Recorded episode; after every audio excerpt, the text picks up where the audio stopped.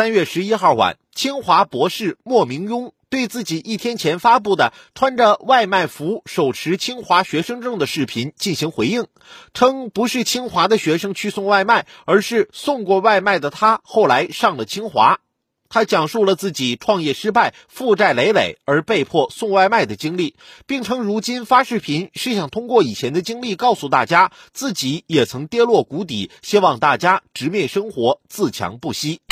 回应能够自圆其说，创业、送外卖、清华生活等经历也都得到核实。按理来说，已经为莫明庸洗掉了蹭流量、假励志的嫌疑，但似乎引起了更多人的反感。莫明庸本硕都就读于海外名校，说明其从家境、能力、学历上已经远远领先同龄人。称自己送外卖时像下水道的老鼠，有不尊重外卖行业的嫌疑。澄清自己发这些经历主要是为了卖自己的英语课糊口，更让人大呼迷惑。不知道是该佩服他的励志，还是该认为他在自我感动和卖惨。人生经历大起大落，凭自己的努力和劳动一步一步卷土重来，固然值得钦佩。通过英文短视频分享自己的经历，同时展示自己的口语，从而吸引大家购买自己的课程，本身也没什么不妥。但是这一切一定要通过渲染反差的方式来实现吗？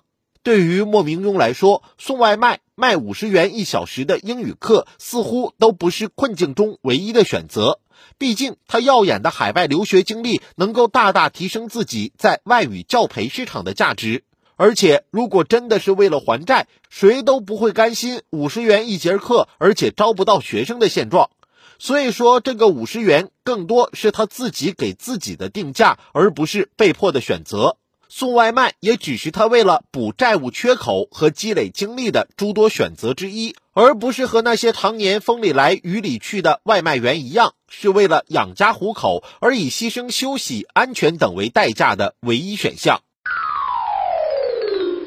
所以说，莫明庸的回应和澄清引来争议的原因是，他在利用碎片化的形式讲述自己的经历时，不仅醉翁之意不在酒，而且视野始终停留在云端，有意无意地呈现出耀眼过往在平凡现实面前的不甘，而这其实刺痛了许多时刻在埋头苦干、以前没有，而且以后也不一定有机会拥有耀眼学历和创业经历的平凡打工人。许多人可能一辈子兢兢业业，也无法享受到最顶尖的教育资源，甚至没有机会创业欠债。毕竟想都不敢想，是真正意义上的为了养家糊口劳心劳力。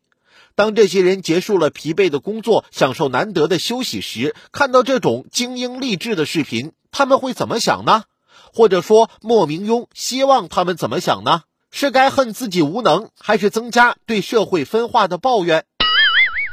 其实，莫名庸们想卖课就大大方方卖课，想分享就实实在在分享，但真的不必也不该把这一切建立在营销苦难和前后矛盾的内容上。请尊重生活中真正努力生活的平凡人，不要再用反差人设搞人心态了。